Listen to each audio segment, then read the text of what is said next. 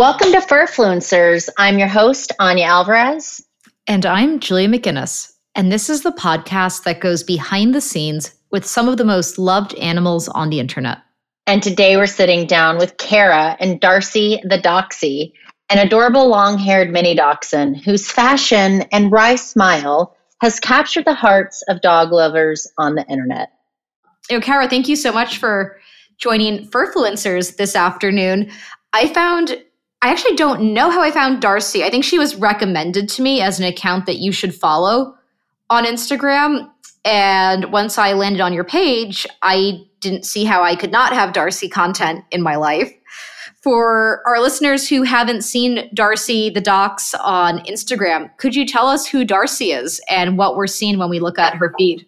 Sure. Darcy is a miniature long-haired chocolate and tan dapple dachshund, and she was born on October 21st, 2021, and we brought her home on December 28th, 2021. She recently turned 6 months old, and she weighs 6 pounds, so she's a tiny little girl.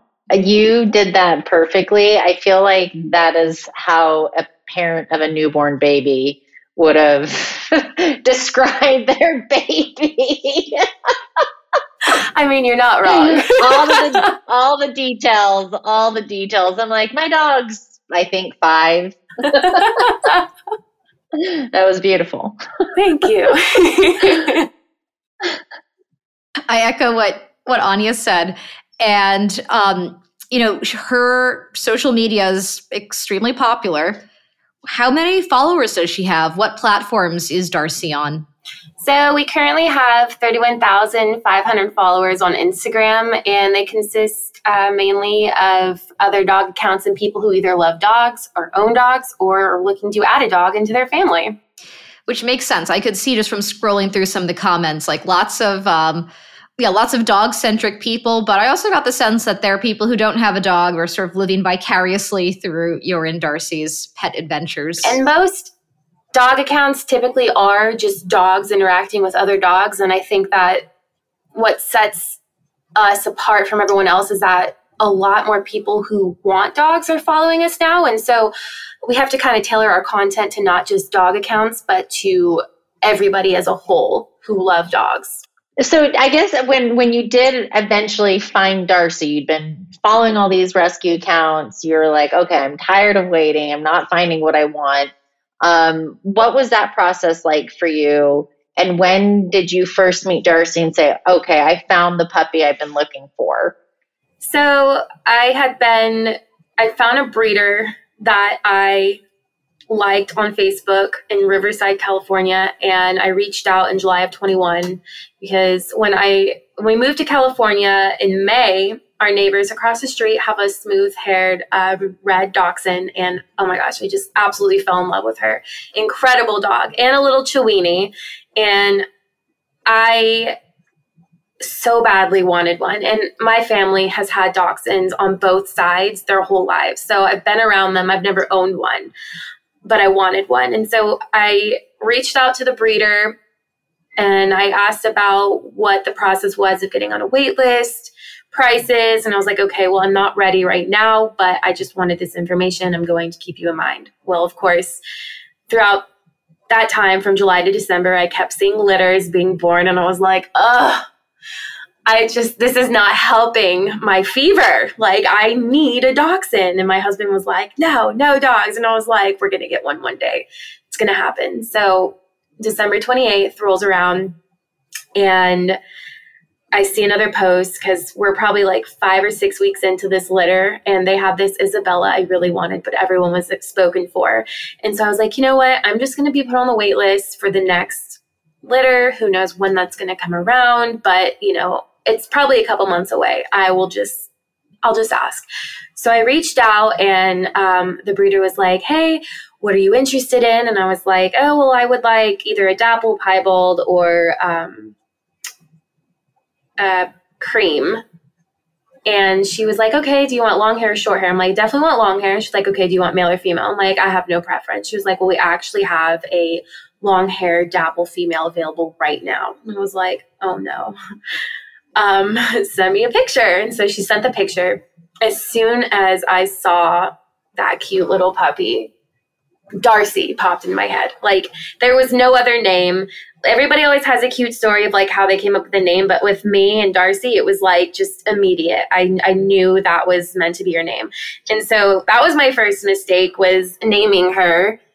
And so there's the picture of what she looks like. And that was my first mistake. So then I was like, you know what? Can I meet her today, actually? Because I know how these things go. I don't want to wait. Like, I would like to meet her. And they're like, sure. So I text my husband her picture, and I'm like, hey, I put a deposit down on this dog. And he was like, okay.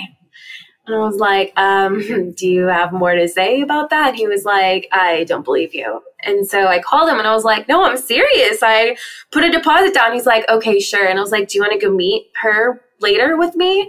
And he was like, not really. I don't want to drive over there. I'm like, I'll drive. Like, come on, let's go meet her. There was like a long pause. And he was just like, bring her home. And I was like, okay, say no more. So I went to go pick her up, and this was 4 hours after the initial message to the breeder, and I was in no way prepared to have a puppy that day. Like, I was mentally prepared and emotionally prepared, but not physically prepared. So once I brought her home, we went straight to PetSmart and got her a bunch of like random things that we need, like, you know, the dog food, the crate, all that. But it was like, whoa, okay, we're getting a puppy today. So it was just, that right there shows me that she was meant to be our dog. And I want to touch on the fact that this is not a common story about people getting their dachshund or any dog from a breeder. So I don't want people to think that it's completely normal to contact a breeder and have a dog 4 hours later, let alone their dream dog. It was just destiny for her to be our dog. This just warms my heart, because when we got Smudge, we actually were on a 35-person wait list. And I didn't know if we were going to get a dog, you know, within a year of when we finally decided, okay, we're ready. You know, we're set up to do this well. And 2 weeks after we did our breeder screenings and interviews, she texted me and she said, I have a puppy available if it's what you're interested in. She flagged that he's got some serious anxiety issues. And I think that's why he had been passed over by other families. And she said, with that in mind, would you be interested? And I was like, of course, nobody wants this little angel. We're going to take him and give him the best, you know, possible life. And it was just, yeah, totally unprepared. And I know what you mean. It was like that really fun scramble to get everything, you know, together to welcome the dog home. He still has anxiety issues.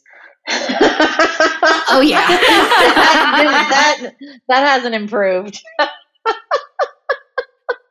Okay, he's no longer afraid of the refrigerator. I consider that to be a win. And I'm just sitting here happy that Darcy doesn't bark at the vacuum cleaner whenever I vacuum. About the type of, you know, dog that you got, I don't think people realize how many different types of dachshunds there are. I think a lot of people think, oh, it's, you know, sort of your sort of standard, like, little wiener dog, you know, like the short haired kind of like, you know, reddish coat. But there are so many different types of dachshunds. Could you tell us about that a little bit and why you landed on a long haired one? Sure. So I initially didn't have much of a preference on color. I just know that I wanted a long hair because I have 2 cats and I love to pet them and I love soft animals. And so I knew with a long haired dachshund, I wanted to have an animal where I just constantly wanted to pet them and they loved it. And not saying anything against smooth hair, because again, I grew up with a min pin who had smooth hair. And so I wanted to try the opposite side of the spectrum. And again, I would have been happy with any color. As I told the breeder, I was happy with a dapple or a piebald or a cream. And we just happened to get a dapple because that's what was available. I'm still undecided on what my next dachshund is going to be, but I'm leaning towards like a cream or a red sable or a chocolate and tan. But most of the common color patterns in dachshunds include black and tan, red, cream, chocolate and tan, dapple, piebald, Isabella and tan. And there's many more, but those are like the most common colors that people associate with dachshunds. And then there's 3 different types of coats. You have your smooth, short hair coats, your long hair like Darcy, and your wire hair coats. And then you even have different sizes of dachshunds, and the most common being the standard, which are the really large ones. They typically are more so in Europe because that's where they originally came from, where they were bred to kill things like badgers and whatnot. And then here in the United States and like Australia and England, you have the miniature, and then you kind of have like a size in between called a tweenie. And then from what I'm hearing, there's a step below mini called micro. So there's a lot of options to pick the dog you want in terms of color, size, coat, and whatnot. I do have a follow-up related to that. But first, did we get some like insider information that Darcy might be getting a sibling soon? Yes, you did. My husband and I have been talking about it. We almost actually got a cream, and we would have picked him up yesterday from Kansas. But I decided that I wanted a little bit more space between them in age. But there's a couple of breeders that I have researched and spoken with about potentially adopting. And all I know is I want a long hair. I'm still open on gender and color. So we're waiting a little bit so she can get older and more potty trained. But yes, we are thinking about, no, we are for sure going to get another dog at some point in the future. I guess we'll let that dog out of the bag. So, I mean, first of all, her name's great. I feel like Darcy, you couldn't have picked a more perfect name for her, especially, I mean, you go to her Instagram page, she seems very sweet, elegant. I feel like Darcy fits with that name. Tell us about her personality. What do we not see that you don't post? And how does her personality influence the outfit choices? As far as all these adorable outfits that you put her in. Okay, so I'm going to be real. Darcy is a psycho. And I mean that in the best way possible. Any dachshund owner knows exactly what I mean by that. But in all honesty, her photos are a pretty accurate representation of what she's like in person, except she's so much sweeter and so much softer than you would expect. And she's a lot smaller. Everyone who always meets her is surprised by how small she really is. But she's incredibly smart, and she's attached to her father and I at the hip. She loves to cuddle, and she loves to bring you her favorite toys to play fetch with. She is a little bit shy when she's in new places, and she feels overstimulated, but she opens up pretty quickly, and everyone loves her for it. I always joke around and say that if I ever had a daughter, I'd be doomed because her closet would be larger than mine, and she'd always be fashionable. I find most of Darcy's clothing through a company called Fitwarm Apparel. So we have them on our Amazon storefront in a list called Fitwarm Must-Haves. And it's basically just a list dedicated specifically to this clothing brand. So no clothing really fit her at the beginning because she was so short. Like her legs were like an inch long. And so while the clothes were long enough to fit her body at the time, they weren't long enough to fit her height-wise. But now that she's grown, she's like tripled in length, but only gone up a little bit in height. Like it's very disproportional. So clothing still fits her awkwardly, but I find that Fitwarm is like the best so far that I've found fitting-wise for clothing. But I try to buy clothes that look like they will accommodate her enough to where it doesn't look like high-rise capris or like high waters, you know. Like high-rise capris on a dachshund.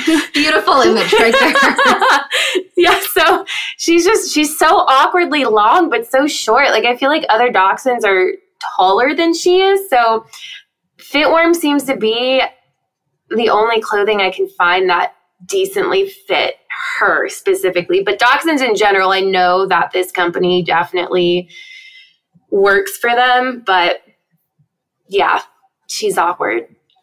Well, one of her signatures are these necklaces that she wears in all of her photos. She has these amazing collars that have big ornate beads on them or flowers on them. And I saw that you released a collection with an Etsy designer. Her name is Design by Ula, and it's the Darcy collection. Can you tell us a little bit more about that and how that came to be? So Temi, the shop owner of Designs by Ula, she is the sweetest person ever. We actually met when I first started the Instagram. I had probably 600 to 800 followers at the time.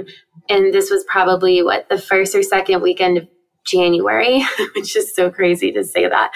And she reached out and she was like, hey, I just started making necklaces and your dog is so cute. And I'd love to, you know, partner up. And I was like, oh, sure. You know, because at that beginning stage, when you're making a dog Instagram, you're willing to partner up with pretty much everybody because, you know, it's exposure and it's cool because you get discounts and free things. And I was all about it. So I was like, I didn't even think about putting necklaces on my dog at the time. But when I got that first pair in and put them on her, I was hooked. And so Temi is really cool because she lets me design my own necklaces in whatever way I want. And if there's something she doesn't have and I tell her what I'm looking for, she will find it and she will get it and she will make it. And so she'll send me beads before she's looking at purchasing them for the shop ahead of time. And I'm like, oh my gosh, you should mix it with this and this and this. And she'll do it. And so I made those 3 necklaces for the Darcy collection. And I was like, I love these so much, you know, like I know for a fact once I post them, people are going to buy them.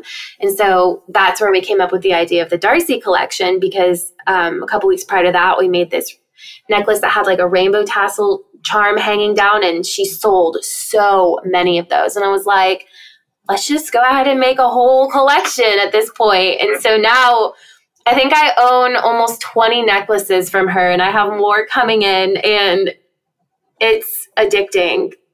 That's all I can say. It is. I'm in the same boat as you, as far as I have collars that I got made for Ruthie, and they're bedazzled and they in big sparkly letters. They say her name on the collar, and I don't know. There's just something that is really satisfying about just seeing your dog look all glammed up, you know. And it's more so for the human than anything else, right? I feel like it's not. It's definitely. I mean, she doesn't care as long as she has the thing around her neck and she knows she's going for a walk. She does not. She could care less. But it is addicting. I've sent Julia many screenshots of different outfits that I was looking at for Ruthie, and trying to get her opinion on if I should buy them or not. And Julia has saved me money though, because she just. I've saved her a lot of money, and I potentially have saved Ruthie some embarrassment as well. Probably. I think it might be a generational thing. This idea of accessorizing for your pet, because I remember.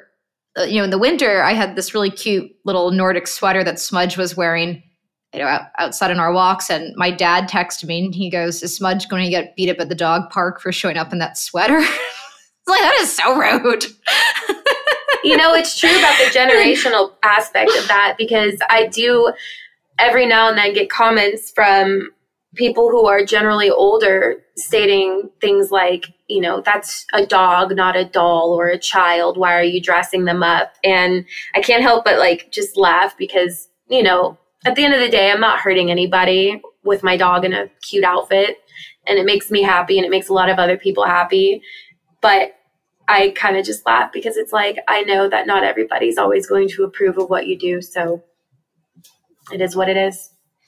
Well, I think it goes into though that mindset that, you know, people think that you're exaggerating when you say that your dog is like a child to you. And coming from someone who doesn't have any children, I can't compare what it is like to actually have a child in comparison to what it is to love an animal.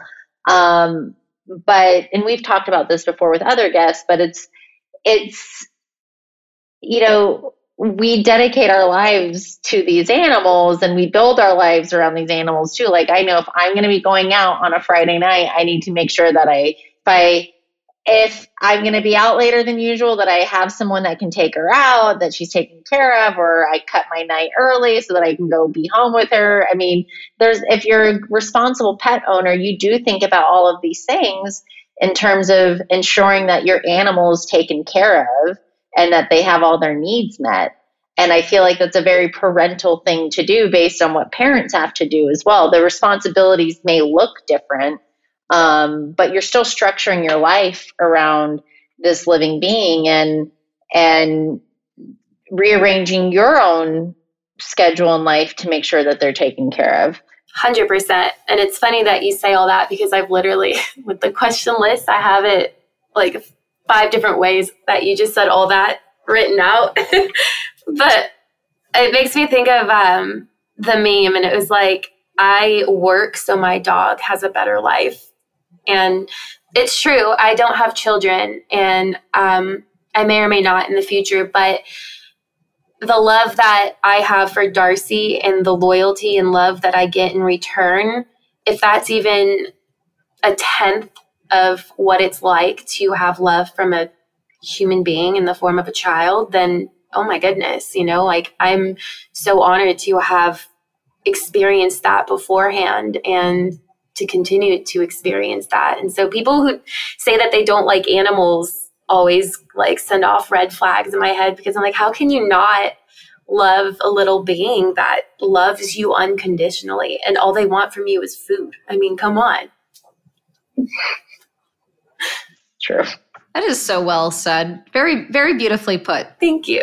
Something that you said earlier about, you know, your account, you know, not just showing these really cute photos of Darcy, but kind of like educating people a little bit too on having a dog. I've never had a Dachshund, but they've been on my list of a dog that I might be interested in at some point in my life. And what can you tell us about that breed? You know, what are some maybe general qualities that the breed has, and what are some things that are surprising about Dachshunds? Yeah, okay. So I've owned 2 different kinds of small dogs growing up, Min Pins and now Dachshunds. And I'd have to say that there's a lot of similarities, but there are a few differences as well. So for example, and I'm sure you can attest to this, all small dogs, for the most part, do love to snuggle under blankets. They like to pretend that they're bigger than what they are, and they always have a ton of energy. So Darcy does seem to deal more with separation anxiety than our Min Pin did. And so, for example, when we leave, both of them howl and cry and then eventually settle down. But Darcy, on the other hand, will go absolutely berserk if she knows that you're home and she can't get to you. My Min Pin wasn't like that. So she just started doing this thing where she jumps into the shower with me every time I shower. And don't get me wrong, there's nothing wrong with that, and I love that she loves the water, but I don't have, because I blow dry her, I don't have 30 minutes always to spare to blow dry her every time she hops in the shower. So I have to set her outside of the bedroom, shut my door, and then shower, and I just hear her at the door the entire time, like trying to bust it down, like just screaming at me that she wants in. But I'm like, I'm right here. I'll be right out. When you first started posting about Darcy, what was the reasoning? Was it just to have a place to share her photos? Were you looking to make her internet famous? What was the purpose at first of starting her own account? So I started Darcy's Instagram account the day that we got her. And I initially told my husband that I was making it for fun and that it was just to document her growing up. And I remember joking with him saying that if we got Darcy's food for free one day, like a sponsorship, we made it. But now I find myself moving the goalposts each week, because I hit that like a month ago and I'm like, well, man, I need a new goal. So initially it was for fun, but being a photographer, I was excited because this was my way to use my camera every day and to challenge myself with a subject who couldn't speak to me or understand what I was saying without training. And so the initial response that I got on her page in the first couple weeks was similar to what it is today, just love for a really cute puppy. So like we started out pretty slowly, and within 3 weeks time of posting daily content and getting real with our followers on what it's really like raising a puppy between the pros and the cons, we exploded to 10,000 followers, and it was steadily going up for about 1,000 people a day for about 2 weeks. It was, oh my gosh, absolutely insane. Like I remember I was around 3,000 followers about 3 weeks in, and I was watching my insights and I was like, hey, we're exponentially growing. So at this rate, I was projecting about 2 weeks to hit 10,000. So I was already starting picking out my brands for the giveaway for 10,000 at 3,000 followers, and people thought I was crazy, expecting it to be 2 weeks later. And I hit it 5 days later. And I was like, okay, that was unexpected. And so like, I wish I knew how it happened. And the only thing I can think that helped attribute to that is that I stayed consistent with posting images that all looked similar. And I interacted with everybody who commented and messaged us in this first few weeks. And I tried to teach and educate in the sense of, this is what owning a puppy is really like. And these are my struggles, and I'm not going to sugarcoat it. You know, I'll tell you the good and I'll tell you the bad. I remember there was one picture, my first picture that really went viral. I talked about how Darcy pooped in my bed and how people don't really talk about that, but that's things people need to know if they're going to get a puppy. You know, you're going to have poop and pee everywhere. That's just a fact of life, unless you have a really good dog and you're a really great trainer. In that case, call me. But I think that also helped because it was a fresh perspective. Not to mention, she is a really cute dog, so that doesn't hurt. But that's what I would recommend. And that's what I tell people is, post consistent images and give people something to learn from you. And you'll be surprised how fast you could grow that way. I like that. And it is remarkable because sometimes during these interviews, there'll be one post that takes somebody from a handful of followers to, tens or hundreds of thousands of them. Something becomes a meme or, in the case of Prancer the Chihuahua, he had a reputation already that had become very highly publicized in the media. But in Darcy's case, it just feels like very genuine, organic growth through content that connected with people. I know that Instagram has changed their algorithm a little bit and sort of changed how content is shown to people in their feeds. Has that impacted your guys' account or your content strategy at all? So I did notice when we were at our peak, it was night and day. One day we were increasing. I think our highest point, we got 2,500 followers in one day. But I also think that it coincided with one of our reels went viral. We hit 1.2 million views on that. And so I know that brought in a lot of followers along with everything else. But then it was immediate. The next day we dropped down to 100 followers. You go from 2,500 followers to 100 in a span of 24 hours. And I was just so confused. And so I looked into it, and Instagram had once again changed their algorithms. And so it's been challenging trying to figure out how to post things now, knowing that their algorithms are mainly focused on reels, for example. And so I know with us, we recently were invited to enter the bonuses program where they pay us per view for reels. And so I think they're starting to realize that other platforms like TikTok are highly competitive and they want people to stay with them. And so they're incentivizing it more. But I don't know why I don't understand why their algorithm changed, and it just really affected everybody, because I know I wasn't the only one that was seeing a dramatic decrease in engagement at that point. And then they added finding your adding people to your favorites and making sure that you follow them and see them first in your feed. And it's just a lot of extra steps for accounts that if you didn't know that, you're not going to see their content anymore. So the reels really are important. Oh my God, Anya! I'm undoing Anya's mic for the duration of this conversation. Well, I am curious though, as far as directionally, how that's going to change your page when you start doing reels, because right now it's just photos, and so I've actually been posting a reel a day since. Where am I missing the reels? Oh, I'm looking at it on my computer. That's why. Sorry. I try to do content days where I batch create a bunch of reels for the week, so I don't have to think about it throughout the week. And right now I'm sitting on 3 that I just made this morning, and I'm probably going to make 2 or 3 more. So I have enough for the rest of the week. But then when you have them sitting in your draft, burning a hole in your draft pocket, I'm just I just want to post them all. And so it takes a lot of, what's the word I'm looking for? Restraint, a lot of self-control and restraint not to post all the pre-planned content you have all in that moment. Because I do that with my photos sometimes too. And it's like, I just want to share these with everybody now. So another, I've also noticed with the algorithm, posting like one picture a day and one reel a day seems to do the trick, at least for us. So we're kind of back up on top where we're gaining like 100 a day now. We've steadily held that for a couple weeks. So I think we've cracked it for now. I'm not sure. Well, it's interesting. I mean, you know, every account is very different as far as their strategy and how they do things. And we've talked with several different people so far. And I feel like everyone kind of has a different way of how they've built their audience. Like they picked up on what their audience was really responding to and just really leaned into whatever that thing is.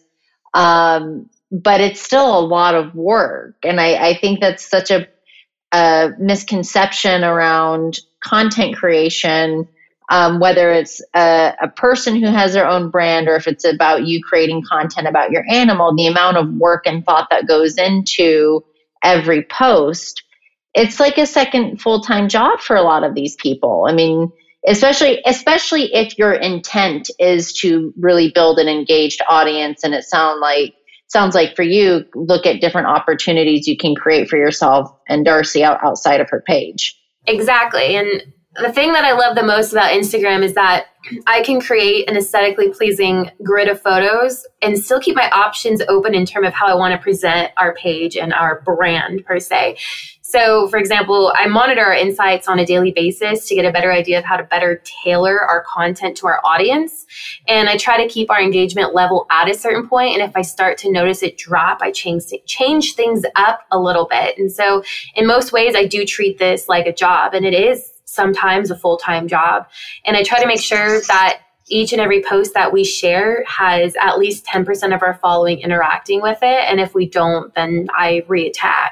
And so at the beginning, a lot of people were asking, like, how are you doing this? And I showed them the numbers of how long I spent on Instagram daily. And some days on average, it was 10 hours at the beginning. Wow. And that's a full-time job. And I wasn't seeing any money from that. Granted, now we're starting to like make brand deals and whatnot where we're actually getting compensated. But to get to that point, you know, you have to put in the work, and brands need to see that you have a real following and a real engagement. Well, an engaged following though, too, because that's the biggest thing is, I mean, there's several accounts where, you know, with us having worked in the social media content creation space too, where, okay, it's great if you have 1 million followers, but if only 100 people are liking that post, doesn't matter, versus you're a little over 30,000, but you're getting 2,000, 4,000, 7,000 likes per post. That's a very engaged audience who's responding to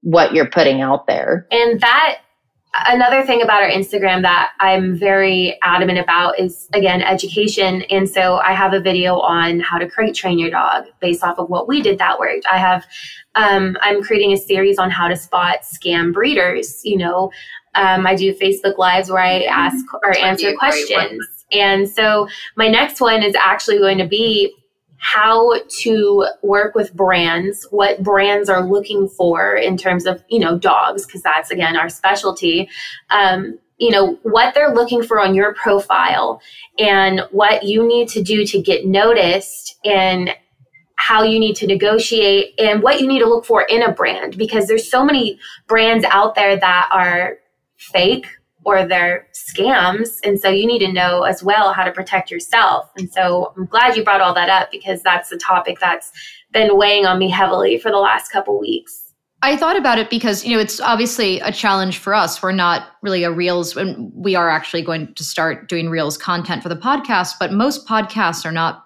posting even a lot of aesthetically pleasing things on Instagram. I mean, you're just updates about the episodes and stuff. And I like Instagram for the photography and for things that I can also save to my collections. And to me, one of the great things about Darcy's page is the quality of the photographs. Like, they're awesome. And you clearly have a really close connection with her.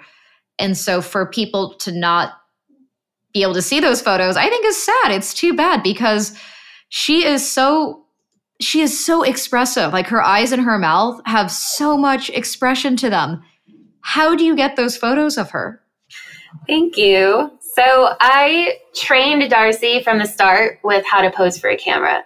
So initially I would have her sit down while I would hold a treat above the camera. And over time, she became used to hearing the shutter click, signaling to her that it was good and that she earned her treat. And so eventually I'm going to make a video to kind of show how she acts when she's in front of the camera, but it's really cool to watch how she turns into a different dog, kind of like a model when they're working. Like she just snaps into this trance in a sense. But usually I take around 30 images per photo set and I cull them down to about 5. And then one thing I look for specifically is certain angles that really do show off her adorable face the most, specifically that smile and the smiles that you love so much. But the expression itself, I don't have her trained to smile or wink. She kind of just does it on her own. But I do find that her ears complete the look. So without her perky ears, you can tell that her smile just doesn't look right. So it's like a combination of a bunch of different things to make her face look like the signature Darcy everybody knows. What do you enjoy the most about creating content around Darcy? It'd have to be the photography, to be honest. I love challenging myself each time to get the best photo that I've ever taken of Darcy. The whole process, it's really intimate. And I look forward to it each day because she's so in tune with everything I tell her. And so when she knows a treat is involved, she is just at my service. And it's just really fun because, you know, it's like 20 minutes of my day to photograph her. And it's just so cute the way that she'll just stop and she'll just look at me. And if you follow like my stories, you'll see I'll post photos where I literally take a photo and I'm just talking to her and I'm like, I love you. And then her face is just so sweet, and you could just see it on her face how much she loves me. And so I think that's my favorite thing about creating the content at the end of the day is like actually doing the creation part and spending that time with her. It's the spending time engaging with her and building more of a connection. I want to go hug her right now. My dog is at my feet right now giving me the eyes. Yeah, she's sleeping under my desk right now and I'm like, I just want to disturb you. Yeah, Ruthie's like, you're talking about another dog. I don't like this. Give me attention. I was going to say, since you are so, again, your social strategy is so impressive that you've developed this and your insights. Are there any trends that you're seeing on doggy social media that you think are really interesting or weird or worth calling out? So I've noticed lately that dog meetups are a huge thing, especially now that more things are opening up since COVID began. So I've noticed a lot more dog owners holding parties for their puppies' birthdays, whether it be in person or virtual, and they're going all out. And as somebody who classifies themselves as extra, I am here for it. So I've noticed a lot of people creating hashtags that other dog accounts can use. And I think that that's a really neat way to recognize accounts and share them with your followers. Because like we talked about earlier in the podcast, how we created a hashtag, you can typically trace it back to an account that created it. And so I find that in the dog community, a lot of people are set on creating at least 1 or 2 hashtags. And it's like a really cool way of feeling like you belong when other dogs use that hashtag and other accounts. And so that's a trend that I really like getting on and following. I saw on your Instagram that you have some exciting things coming up. And one of them is a clothing line that you're working on. Can we get a little bit more detail on that? Is it just for dachshunds? So it's, first of all, get out of my head because this entire podcast, since you guys gave me the questions ahead of time, I made mental notes about certain things I want to talk about and then backtracked. And the clothing line was literally on one of my questions and I was like, nah, I'm not going to talk about it. So I'm glad that you brought it up. So it's going slowly because there's a lot that goes into it, you know, from creating the actual business or LLC to finding manufacturers and deciding how are you going to distribute everything. And so I think it all started when Darcy wore this really cute pair of overalls and everybody was just like, oh my gosh. And I was sitting here like, I would make a better pair so that everybody can enjoy them. And I was like, well, I should do it myself. And so it's just a matter of, you know, doing it. First of all, I think I'm still in that, like, I'm scared phase where what if I fail? But I won't know unless I do it. But I do want to start a clothing line. I'm still, again, doing a lot of research on it right now. And I'm still on the fence of whether or not it's just going to be for dachshunds or if it's going to be for all size dogs. Because like we said earlier in the podcast, finding clothing for dachshunds is not that easy. And so I think, you know, sticking with what our audience wants in our social media account, which would be primarily dachshunds, would be smart, but then it's also, I want to be inclusive. So there's a lot of things to think about until we get to that point where we maybe you could make little bandanas or something so that people can feel like they're part of the Darcy Club, right? Even if they're not a wiener dog. And I've got, one more question, actually, sort of on that. What is Darcy's style? Like, in a nutshell, how do we break down the Darcy look? So if we're talking, like, my aesthetic on her actual page, I tend to lean more towards that, like, boho kind of deserty feel. Because, you know, we are in California. I grew up in Albuquerque. Free people. Coachella vibes. Yeah, I've actually never. I've been to Coachella, but not Coachella the festival. So it's, you know, Coachella is actually a real place. I didn't know that till I moved here. I had no idea. Yeah, it's an actual city. And if anybody from Coachella hears this, I'm sorry. I don't mean to insult you, but I did not know. So I grew up in Albuquerque from like age 5 to 14. And so now that I'm back in like the desert biome, it's just so special to me. And so with her colors, I feel like anything boho deserty just goes perfect with her. But also I find that like vibrant colors look best on her. Plus she's a girl, so I can totally use that to my advantage and use like the pinks and the reds and all that. But I find that the vibrant colors look best against her fur. And at this point, style, it's more or less, will this fit her? Oh, it does. And it doesn't look weird. Then let's get it. You know what's funny is this is one of Ruthie's blinged out collars, as you can see. And I ended up buying really girly collars and leashes for her because I was tired of people calling her a boy. It bothered me for whatever reason. And it really shouldn't, like, it doesn't matter. But I was tired of people misgendering her. So I was like, all right, I'm going to get you the girliest things I can get you, so that people don't mistake you for a boy, because you are a princess. And I want people to view you as a princess. Well, we have some follow-up questions for you that are more rapid fire to end this conversation.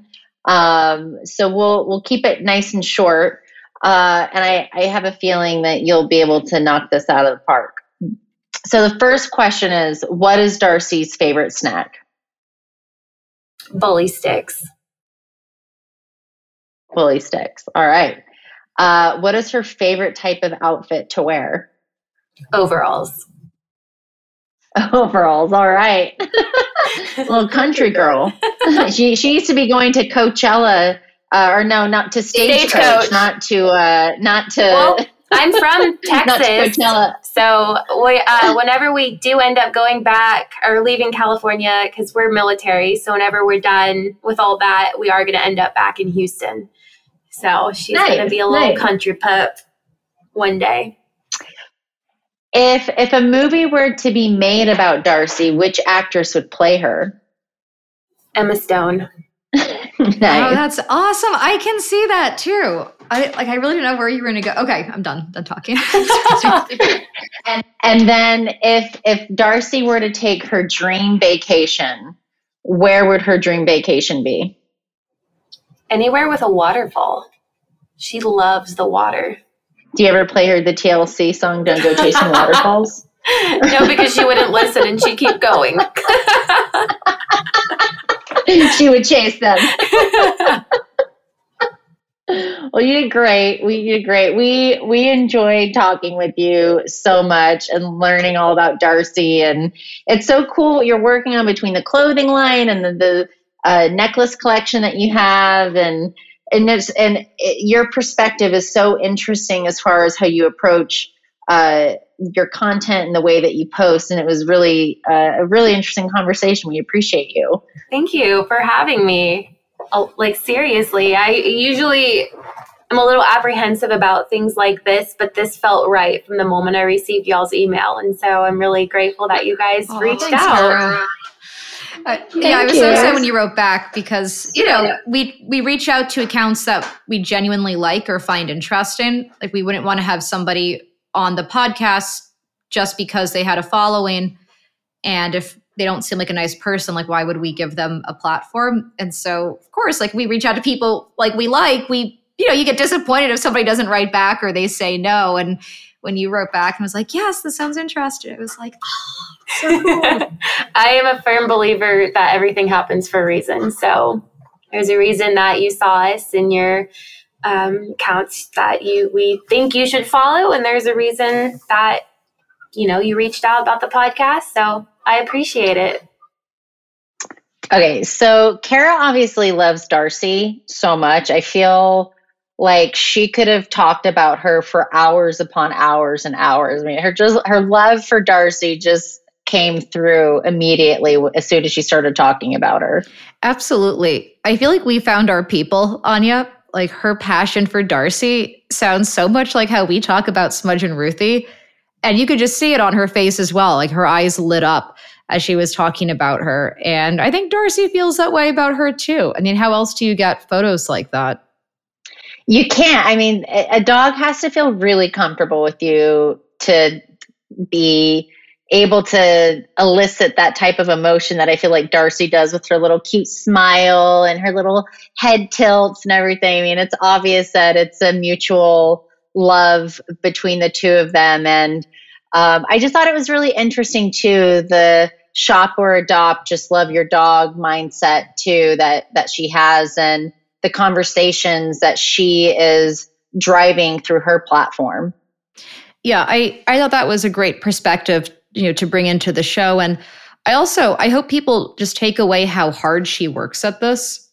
You know, to me, that was one of the big takeaways. She spends so much time working on this, and it's paid off. That, you know, Darcy's account is really successful and popular, but this doesn't happen, you know, from doing nothing. You know, this happens from putting in time and really committing to it. And she's such a good example of how that can work out for somebody who decides that this is a project that they really want to do and do well. Yeah, so for all of you animal lovers who follow all these animal accounts, just appreciate what these animal owners are doing for you, for your own entertainment, because it is not easy work at all. Yeah, so well said.